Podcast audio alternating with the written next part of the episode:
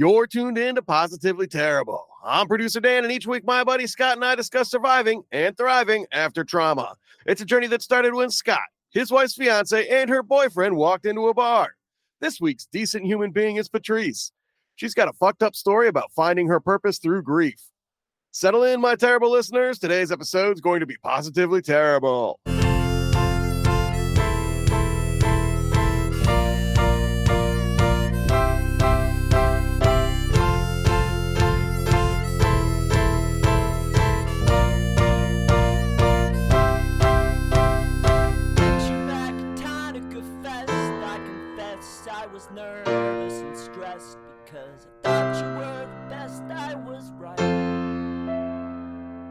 Hey, Scott. Hey, Dan. How you doing today? Man, I'm doing pretty good. It's been a long weekend, and I'm happy to be here with you. How are you today? Uh, you know, uh, I'm doing all right. I am still on the upward trend from the long COVID that the listeners are probably sick and tired of hearing me complain about over the last couple of months, but I am heading in the right direction. It's been an interesting weekend. Yesterday, Dan, I was coaching the eight year olds, coaching some baseball. Yeah. And my team scored nine runs in the last inning. It was pretty cool. And then we gave up 10 runs in the last inning and lost. Going into the last inning, it was like four to four. And then the game ends up being 14 to 13. And uh, the kids were pretty disappointed. But that is life. Sometimes you have to roll with the punches. And as our guest said uh, already to me when you were out of the room, Patrice is here, and she said when we were having technical difficulties, she was like, "Well, that's what this show is about, right? Life doesn't always go the way you plan, and it definitely does not." but we are here. We are recording. I am looking at myself from my phone instead of my computer and I can see that I need a haircut and a beard trim. So, Patrice, I'm sorry you've got to look at my face, uh, but that's all right. I, I, thank you for coming today, Patrice. Can you yes, tell? welcome, our, welcome. Yeah, yeah, welcome. And can you tell our terrible listeners uh, what you're here to talk about today? Just give us a little teaser. Okay, so first of all, thank you for inviting me. I am so excited yeah. to talk to you guys today. Um, but yeah, so I'm just here to talk about how I have confidently found my purpose through um, grief of losing two of my favorite people. Well, by everything, as I used as I say. um, so I'm just here to let people know that you know, even though I went through this what I feel like is a horrible experience, um, I came through it on the other side, and I knew that even though it was horrible, it still brought me some peace. Without a doubt. And thank you for sharing, coming and, and sharing. Everyone thanks us for the invite. I am so honored that people want to come and tell their stories and not just share them with us, but also do a little good in the world, hopefully. So it's you we have to thank for coming on today. Indeed. Patrice, you told me a little bit about your stories, and I'd love for you to just kind of tell a little bit. You, you, said you lost two important people to you. Uh, who were those people? Well, um, first was my first best friend ever, and that was my grandmother. Um, I did lose her. She was 80 in her 80s. Um, so and she had been, you know, off and on in the hospital quite often. So when she passed away, of course, it was just this bad situation, horrible. Uh, it took me, it changed my life. Um, but you know, I had time to truly kind of like grieve her while she was passing away and things. And so I kind of, and I had a really good support system at the time. Um, so, you know, I got through that. But in that time, though, before she had passed away, I had a whole year to just hang out with her and just spend time with her. Um, I had got laid off from a job and I just said, you know what? Let me just take a year off. I was financially able to do it.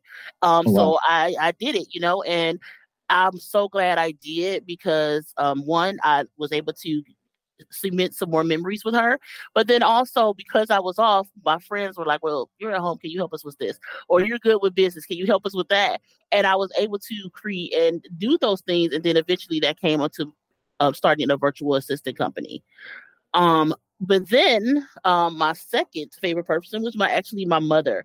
Um, my mother um, going into the hospital that was surprisingly surprising, um, and I actually was living inside of the Cleveland Clinic Hospital while my mother because she would come in and out, and I always wanted to be there when she did come she was conscious and she needed to talk or whatever. So I was basically living there, and between living there, I also had to uh, go to uh, the nursing home when I would leave the hospital to go make sure that her my stepfather, her husband, um, was was okay because he was actually recovering from having one of his legs amputated due to diabetes. Um, so um, I was tired. You know, I would literally sleep in the hospital, go home, and try to lay, actually lay in my bed for an hour to wash mm-hmm. clothes mm-hmm. and take a real good shower or bath, and um, and then I would have to go to him, make sure he had everything he needed, and then go back to the hospital. So I did that for two months, and it was very, um, it was traumatic. It caused me to have like sure. PTSD and really bad anxiety. I, I can't imagine, and I'm also curious the the stepfather and your mom were were going on at the same time. How long before your mother passed did your grandmother pass? Well, it was actually probably about seven years between the time. Okay. Um, but um, it was like say seven seven years between the time. So, but it was like I was actually um, you know, coming out of the fog from that and getting back to normal mm-hmm. and, you know, just going back, I went back to school and, you know, just working on my weight and all of those things. And then mm-hmm. boom, that happened, you know, and then I had to kind of like start that process over again. Yeah. yeah. I mean, seven years really isn't that long. Yeah. When you're going from the death of your grandmother to the death of your mother. Yeah. And That's, I think like, yeah, I agree. and it's a bit of a catch 22 it's like well you don't want everything all of the trauma in your face to happen at one time but when it's spaced out it's like a roller coaster of you know you go you hit the deepest depths you come up and oh shit that's happening again exactly. and i'm so sorry you went through that i can't imagine I would like. I'm, I'm, interested in hearing. You said your grandmother was your best friend, and yeah. do you have any special memories or stories of your grandma that that would really tell us who she was and what your relationship was like? Okay, like so. Okay, so one of the things that I have learned, I took a course called grief recovery, and um, they tell you not to. They don't want you to saint people and they don't want you to demonize them. You just keep them in the middle. And so one she was close to a saint. I know that she wasn't perfect, but to me she kind of was, you know. Uh, my grandmother was um she took care of foster children um wow. for over 30 years. Um um, yeah, my mom, my mom, my she's actually... she's got my vote for sainthood. I was gonna yes, say, yes, you did. can keep her in the middle. I'm putting her up top. yeah, she did. I mean, I, and I, you know, it's it, because my mom and my uncle are actually adopted, so it was all started with them. Oh wow. Yeah, and so um, it's them, and then I have like uh, she's had other foster kids from in there, and then when she got older, she actually adopted my little sister. Um, well, I call her my little sister. She's actually my aunt, but you know that's you know another story okay sure. but but yeah so she did that and then i mean she did things like okay so they were from north carolina and then you know how like a lot of like african americans transition from the south to the north for a better experience and so mm-hmm. she opened up her house to all of her family and friends who wanted to come up and see if it would work for them um, she did that. She taught people how to read. Um, she taught people how to drive. And when she passed away at her funeral, I was so I knew she did these things because I was her, like I said, I was her she called me her shadow. Everywhere she went, mm. I went. so, but I heard people say, like, oh my gosh, um, uh uh Miss Jackson, which she passed away. So, but Miss Jackson, she um she was in the hospital with me for um when i was in the hospital she never left my side. She was there. She came to see me every single day. Or you know when i was hungry she you know made sure i ate. Like there was so many different stories that i did not even know about that she did. And so that's why I say I sanctify her because she's really my role model that when I check myself against, like, am I being a decent fucking human and you know doing what I'm supposed to do, you know? And that's who's that's my measuring stick. Yeah, that sounds like quite a measuring stick yeah. and one that has to be awfully hard to live up to. It sounds like she was a, a wonderful woman. Did, did you ever talk to her about this and, and ask her why? No, I didn't. You know what? And I I never sat down and asked her those things. I mean, I have memories of laying on the bottom of her bed while she's looking at the newspaper, drinking a cup of coffee, and we're watching Matlock or uh, uh A-Team or any of those MacGyver. those are things I remember, but I she also had impeccable taste in television. yeah, I still watch Matlock like at least once a year. I've been watching it. So yeah, I don't I don't know. I never asked her those things. I I I don't I don't think I noticed it. You know, that's one of the things is you Yeah. you never know who somebody really is sometimes until after they, they leave you and they're no longer in your life. And that could be good or bad. But you know, Sure. you know, so I I kind of regret that, but I'm glad that I was at least able to see her see her through other people's eyes as well. Yeah, and I don't think it, you need to ask, and you don't need to know. You just need to know that she was an amazing human being. Yeah. And I would say though that the the takeaway for me though is to ask some of those questions. Like I said, you don't need to, but your time is limited, and Yeah. a lot of times things just are. You know, Yeah. you grow up and grandma's like this or mom's like this, and it's just normal. It's just who they are. And it's okay not to ask, but it's also pretty cool if you have that chance and, and get that answer. hmm Yeah. But you you learn now to do that with the people that are still here, you know? For sure. Yeah, For sure. And then you said you you lost your job and got to spend a year with her. Was she healthy during that time, or or was she in, in decline already when you were spending time with her? You know, it's really a funny experience because she always was kind of like in the hospital. My, when my mother had me, she was already um in her late fifties. Um, so she actually had got hurt on her job. She worked at a hospital where I was actually born, where somebody took one of like the laundry carts and accidentally pushed it into her back. So she had back issues. And then one time they were laying tar on the um ceiling, and it was so much it made her cough so bad that it busted veins in her heart. So Oh, wow. she had already had like you know things that would Peter put her in the hospital for like a, maybe a week or two. Uh, so that's how it was my whole life. Like, but not like a chronic illness, but just things that would lead her to the hospital. But um, in that year, she wasn't no more than like she really was. But right when I was um going, was ready to go back for work, she I had was looking to work at a nursing home, and you have to learn this part of like the dying experience. Mhm. And it was so weird because we were in class and we were learning this, and I just randomly bust out crying. Like I had to leave the class because I just couldn't stop crying. And so I was like, I don't know why this is so important to me. And so I think that was just the universe or God or whoever, you know, was just preparing me for what was about to happen. And so next thing you know, she went to the hospital and she just never left the hospital, you know? So Well, armed with some of that knowledge, then were you witnessing and identifying that? Oh, this is approaching death.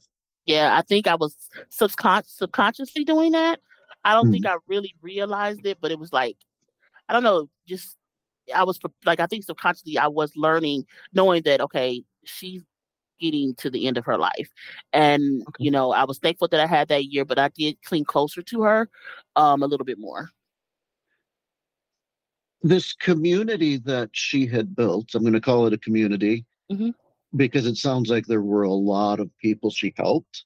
Mhm. Are there a lot of relationships in?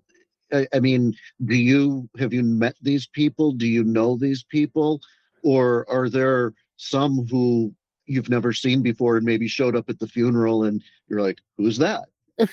Um, well, for the most, you know, most of the people I did know because, like I said, I was her shadow from the day I Right, was right. born. So, um, I knew of these people. Um, and like you said, it really was a community. Um, because a lot of the people were people that we had uh went to church with and then Mhm. actually she was a pastor's wife my grandfather they actually built their church with their two hands um and so Oh, wow. you know that was just that community and then the next when they you know because they did you know part and um you know she went to another church and that was that community and it was family and friends you know like i said it was i think it was a little bit different then you know people you know when they were friends they were truly friends they would come over for coffee and coffee and cake and you your family just knew them they were aunties and uncles and cousins you know Yeah. so they weren't your real family but they were like those people so yeah Okay, yeah. I knew I was going to ask you if that's what you meant. If Yeah. you meant like that, they're it, it was the the family you built. yeah exactly man, Yep. I I I will say that I would love to have met your grandma. She sounds like an amazing person, and I can't imagine how hard it is to lose someone um, with with that close of a relationship. I luckily have not had to experience quite that yet in my life. I know it's coming. I actually just bought a book called Grief Ally. I'm going to plug it oh again. Okay. It, it was it was a guest from a week or two ago uh-huh. who had lost her husband and quickly realized that other people did not know how to support someone in their times of need. that's and true Well, they, she said a couple things happened. Lots of food, you know, some meatloafs or whatever. for a month and, yeah, and more than she needed or cared to see. And there were other people who just didn't show up that were uncomfortable with death Mhm. and just didn't show up, didn't weren't able to help, and those relationships ended. And it looks like you're nodding a little bit. You might know something about that. yeah, I, you know, I truly do understand that experience. One of the things that, because I had a friend who lost her husband. Um, uh, she was a what I uh, maybe like what a early widow, and I remember telling her, and I tell a lot of people this is this grief is very selfish, and you have to be okay with it being selfish, right? Because, or uh, because it's gonna be times you don't want to talk to people. Right. And you just like, I just cannot emotionally deal with this today. And I don't care. It doesn't have anything to do with death. It could be maybe you lost your favorite pencil. it's still grief, right? like you still you still deserve the same respect. I love And I- that.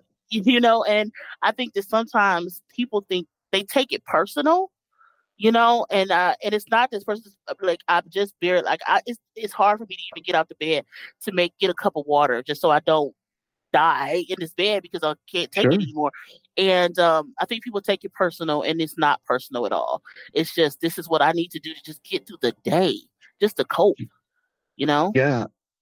I hate that you have this expertise. I'm glad you're sharing it, but I hate that you have it. So, after your grandmother dies, of course, you're grieving.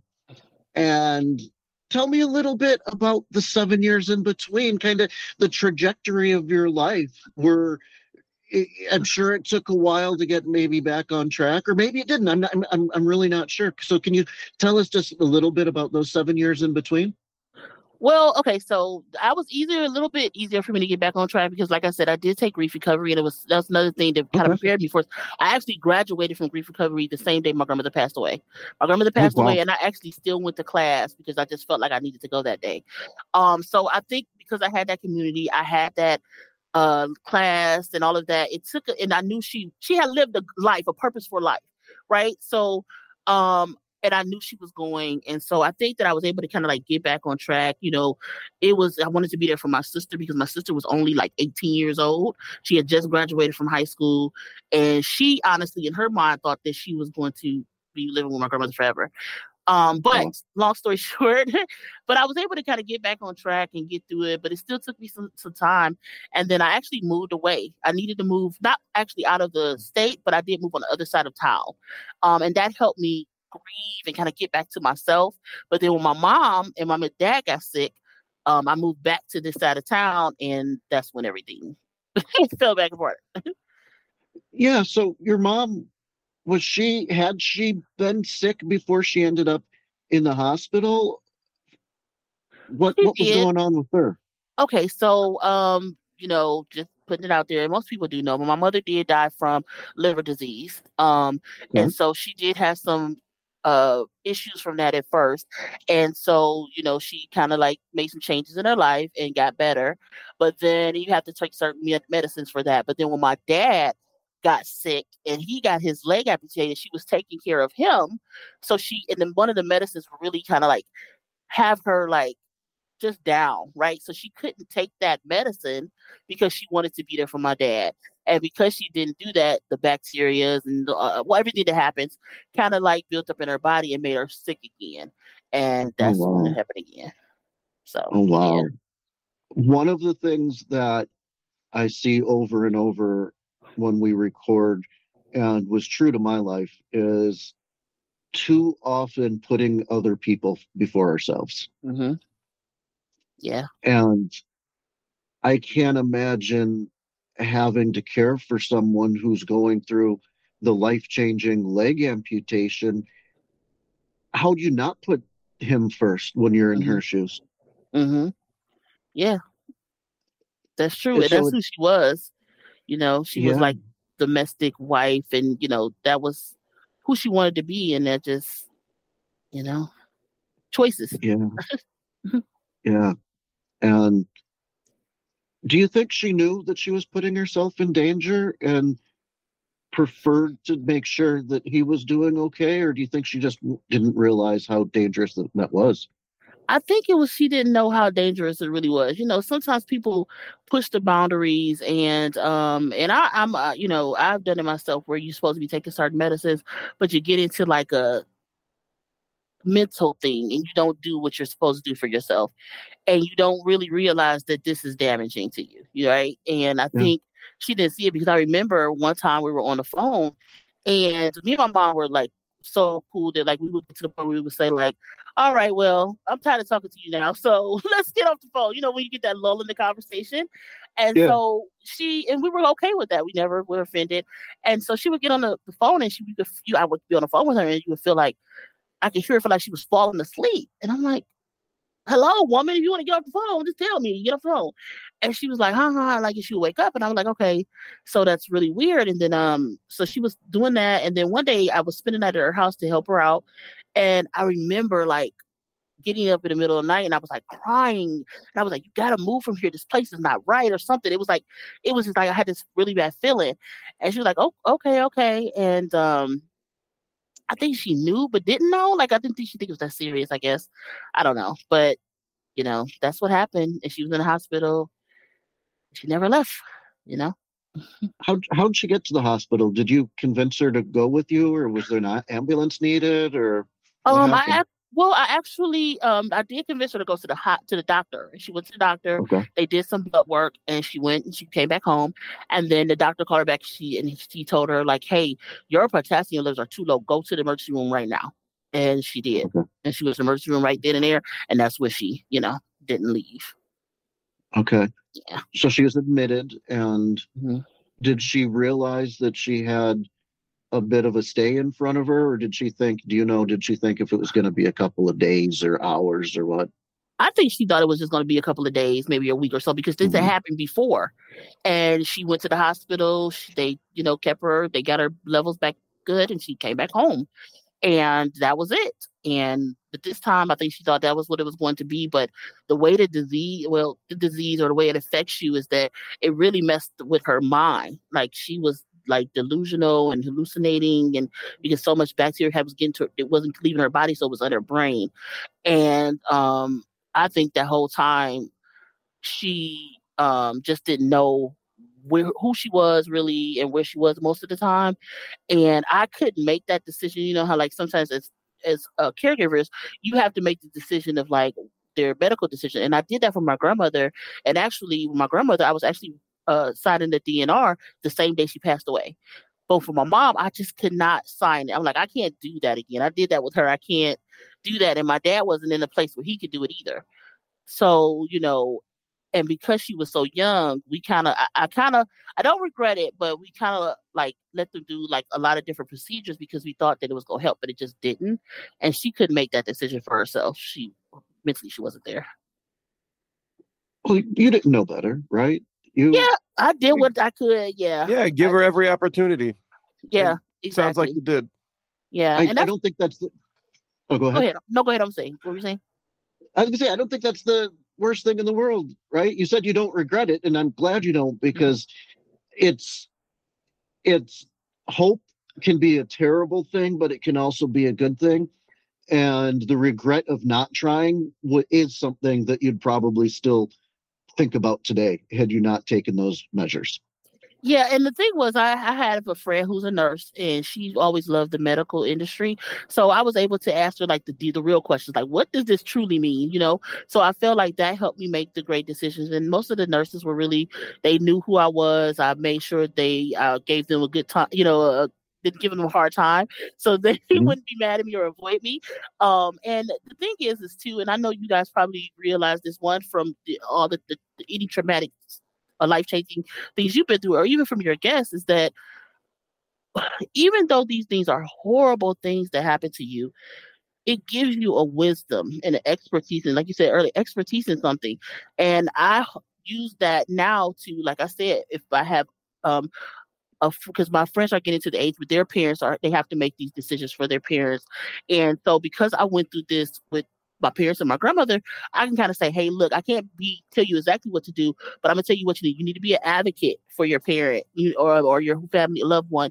You need to do the research you know like for instance when my mom got sick no sorry when my grandmother got sick i actually went and got my um aid home health aid um, license just so i knew that when the nurses came in what were they doing? Were they doing the right thing?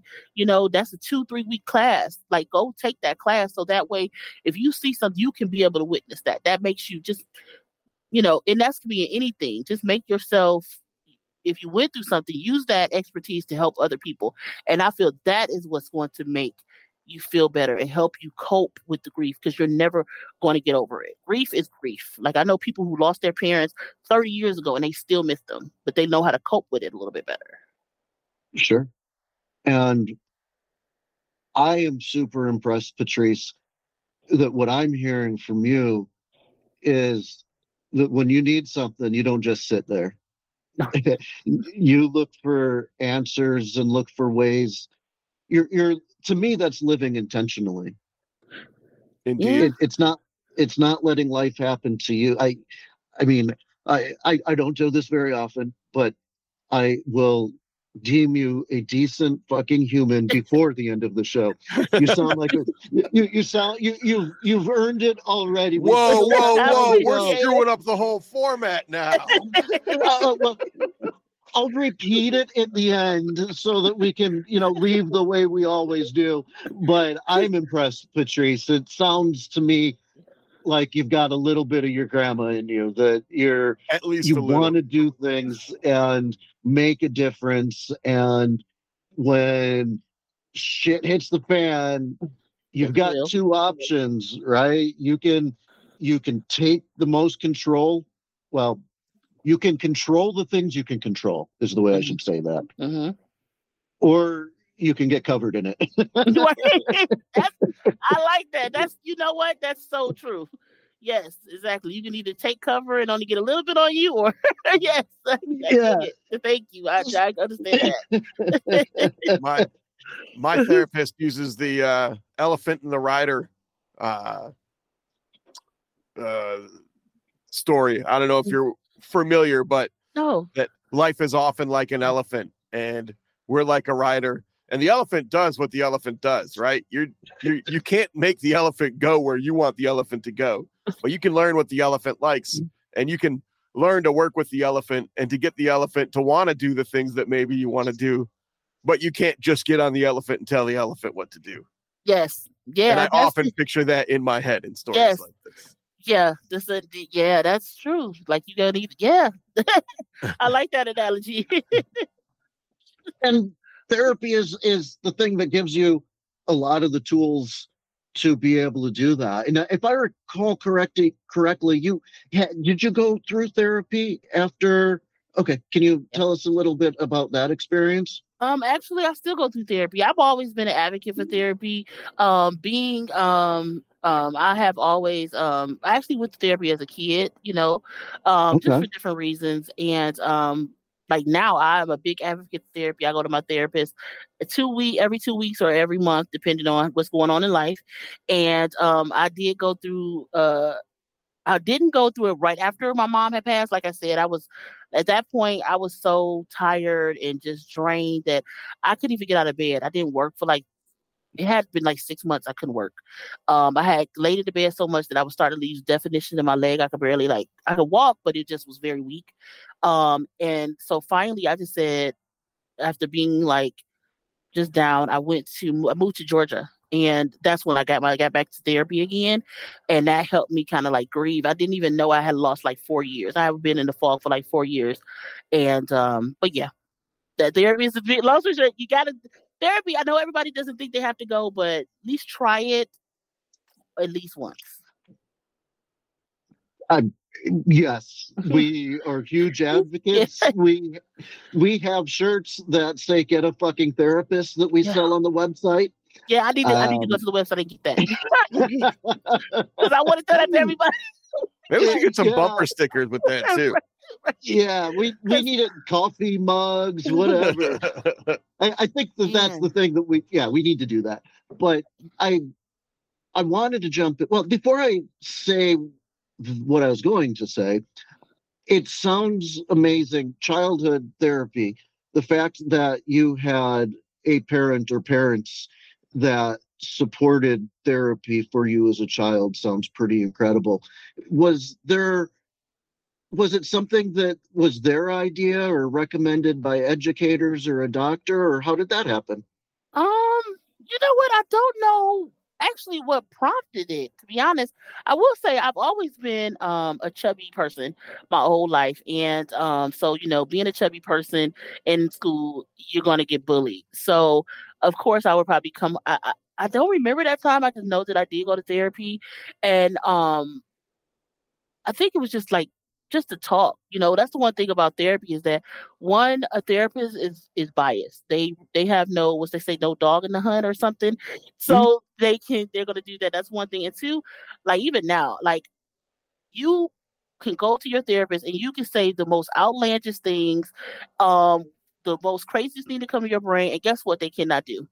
Tell anybody else. Like, like even if I just I don't mind just saying sometimes I am literally paying my therapist just that I so that I can and I hope I can say something. I don't you say fucking so so I can just bitch him on and just be and complain and I don't have anybody who's gonna truly I mean she may be judging me but she doesn't show it. Um can't tell anybody and guess what she's gonna do? She's gonna give me some techniques and tips to get over it or get through it or whatever I need to do. So that's why I have a therapist. Yes. I pay to Yeah. keep my business. I love it. I love it. I love it. And one of the things that I've said or recognized, I don't know if I've said it on the show, I've talked about it with other people, but sometimes when you need a therapist most is the hardest time to get it because when you're depressed, you don't have the energy, you don't have the desire, the will, uh, the inertia of laying in bed, which brings me back to the other thing that I wanted to say or ask. You said that you lost definition from. I, I, I don't want to jump past this. I, I'm not sure the exact words you said, but you lost muscle from laying in bed or not moving because you were depressed. Did I hear that correctly? Yeah, yeah.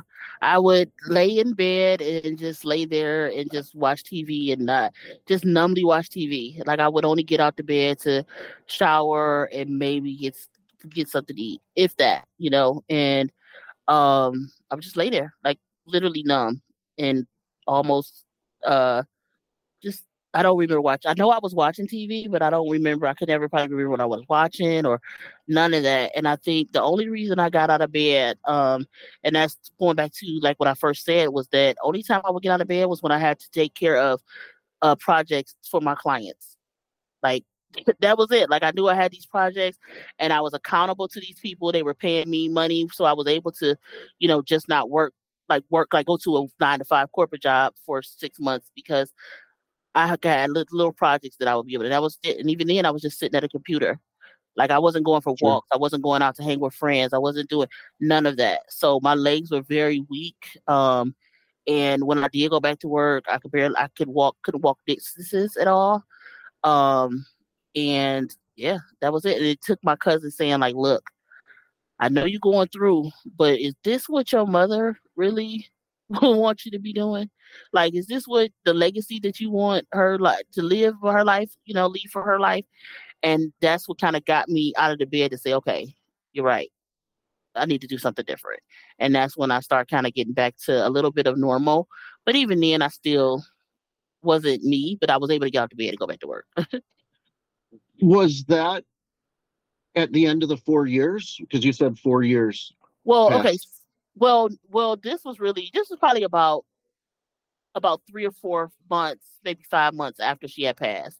Um, Oh, okay. yeah so she what she did was she told me that and then that next maybe within a couple of weeks we end up going to uh, georgia um, just to visit her family and i loved it. That got me back to just being around family and you know just having fun in that sunny area you know?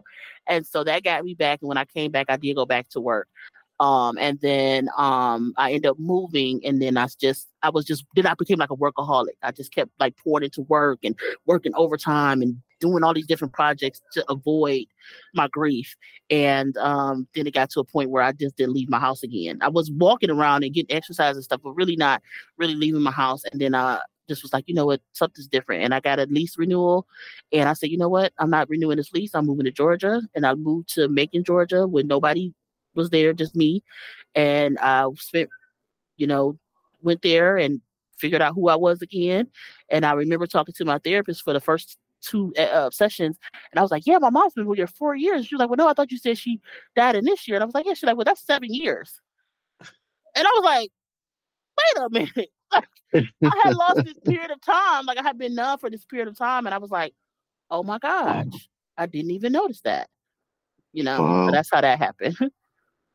That, yeah, I, that sounds, sounds awful. So you're doing well now, though. Can you, Yeah. what, what, what's going on? What are you doing today? Okay. Okay, so what I like you said, I am doing well. I'm back, came back to Cleveland, Ohio, because I did miss my family and friends. So I came on back home, and um, what look, and now I'm I got my virtual assistant business. Savvy Professionals is back in business. We're doing good. We got awesome clients who are selling and being very successful. Um, I am thinking about. I used to have a podcast. I don't know if I told you about years ago, and I'm actually thinking about bringing that back. Bring Oh, it Um, back. yeah, I- yeah. You've got, you've got two new subscribers right here if you do. Okay, cool, cool. I am thinking about thinking about bringing back the Miss Savvy Pro Show, and I'm actually going to work on a book project that's going to. Uh, I didn't mean to say that, but you know, okay, a book project coming in Uh November. Exclusive yeah. right here. Oh, one- yeah. So, um, yeah, I'm working on something with a client now, so I want to finish that up, and then I am going to be releasing that in November. Um, I- um, a book called Finding My Joy. And um, I'll do that. Yeah. And then um I actually now I actually live with my sister. I've been living alone by myself, this single woman, no kids, no, no husband. And now I live with my sister, and my sister has five kids. Okay. And oh, wow. And I love them. It, they have they are bringing me so much joy.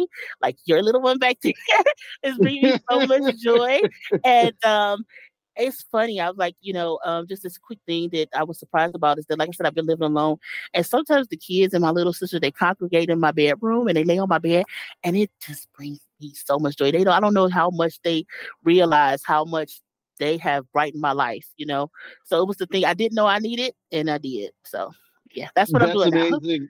that, that's amazing. And when you said that it's something you didn't know you needed, I remember just the first time my sister, who had always said she was never going to have kids, and she sent me and our brother a text that said, I'm having, you're going to be uncles. She's due on this date. Her name is this. And that was such a life changing thing for something that I never knew that I wanted. And Yes. I it was that. also the moment, it was also the moment that I actually realized that when people say, well, I don't care if it's a boy or a girl, I just want them to be healthy or happy, that they're telling the The truth truth. because that was all I ever wanted from the moment that I got that text until you know she's 10 years old today and I'm probably going to go see her and Oh, I've got I've got four nieces and nephews myself and they're just awesome and Dan's like you just said his little one uh Mhm. although although you're helping out with five and Dan's over there struggling this morning with one Well, there's a puppy too. Right, right. And I didn't say I was helping because I was told Oh. yesterday that I was spoiling them and I need to stop. Okay. oh, okay, okay. Well, and and in, and in fairness, Dan is also recording a podcast, right? Yes, So exactly. Yeah. So So- I I didn't mean like really struggling, but Right, right. multitasking is what I was getting at. Dealing with Scott has been the only thing I've really struggled with this morning. uh, Scott's technology. It's been ma- mainly Scott's technology. I hate looking at this little uh, camera on my phone. For some reason, my beard looks, it's a mess. P- Patrice, I'm sorry. I didn't trim it for you this morning. No, listen, you were I- fine. I am not. but I'm looking Neither of it. us are here. We're. I'm not coming here for a beauty contest. We're coming here to talk about. Well, if you were, you've won. Congratulations. well, Patrice, it's been great this morning. I'm so impressed with you and your family, and uh, specifically grandma, mom.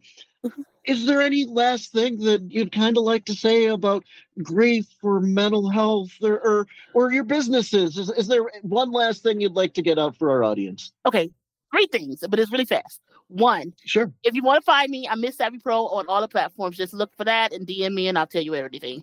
But Okay. um, the one thing I want to say about grief um, is that don't let anyone tell you how to grieve or how to cope or what to grieve over. Like I said, if you lose your favorite pencil, that was your favorite pencil. People don't know what your purpose was, what your dreams or vision was going to be with that pencil.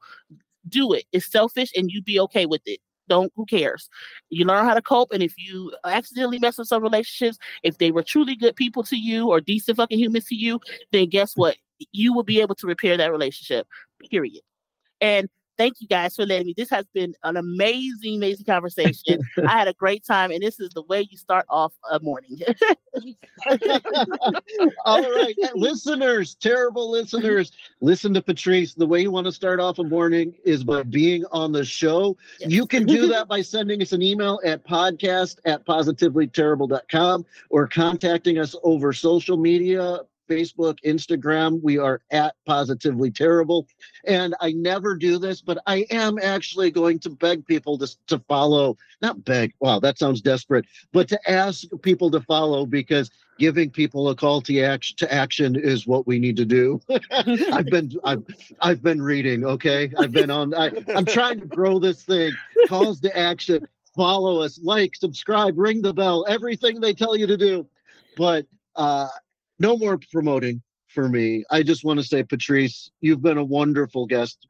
I am super impressed with you, your insights and your willingness to take actions, even if there was a time when you, you struggled with that a bit. That is allowed.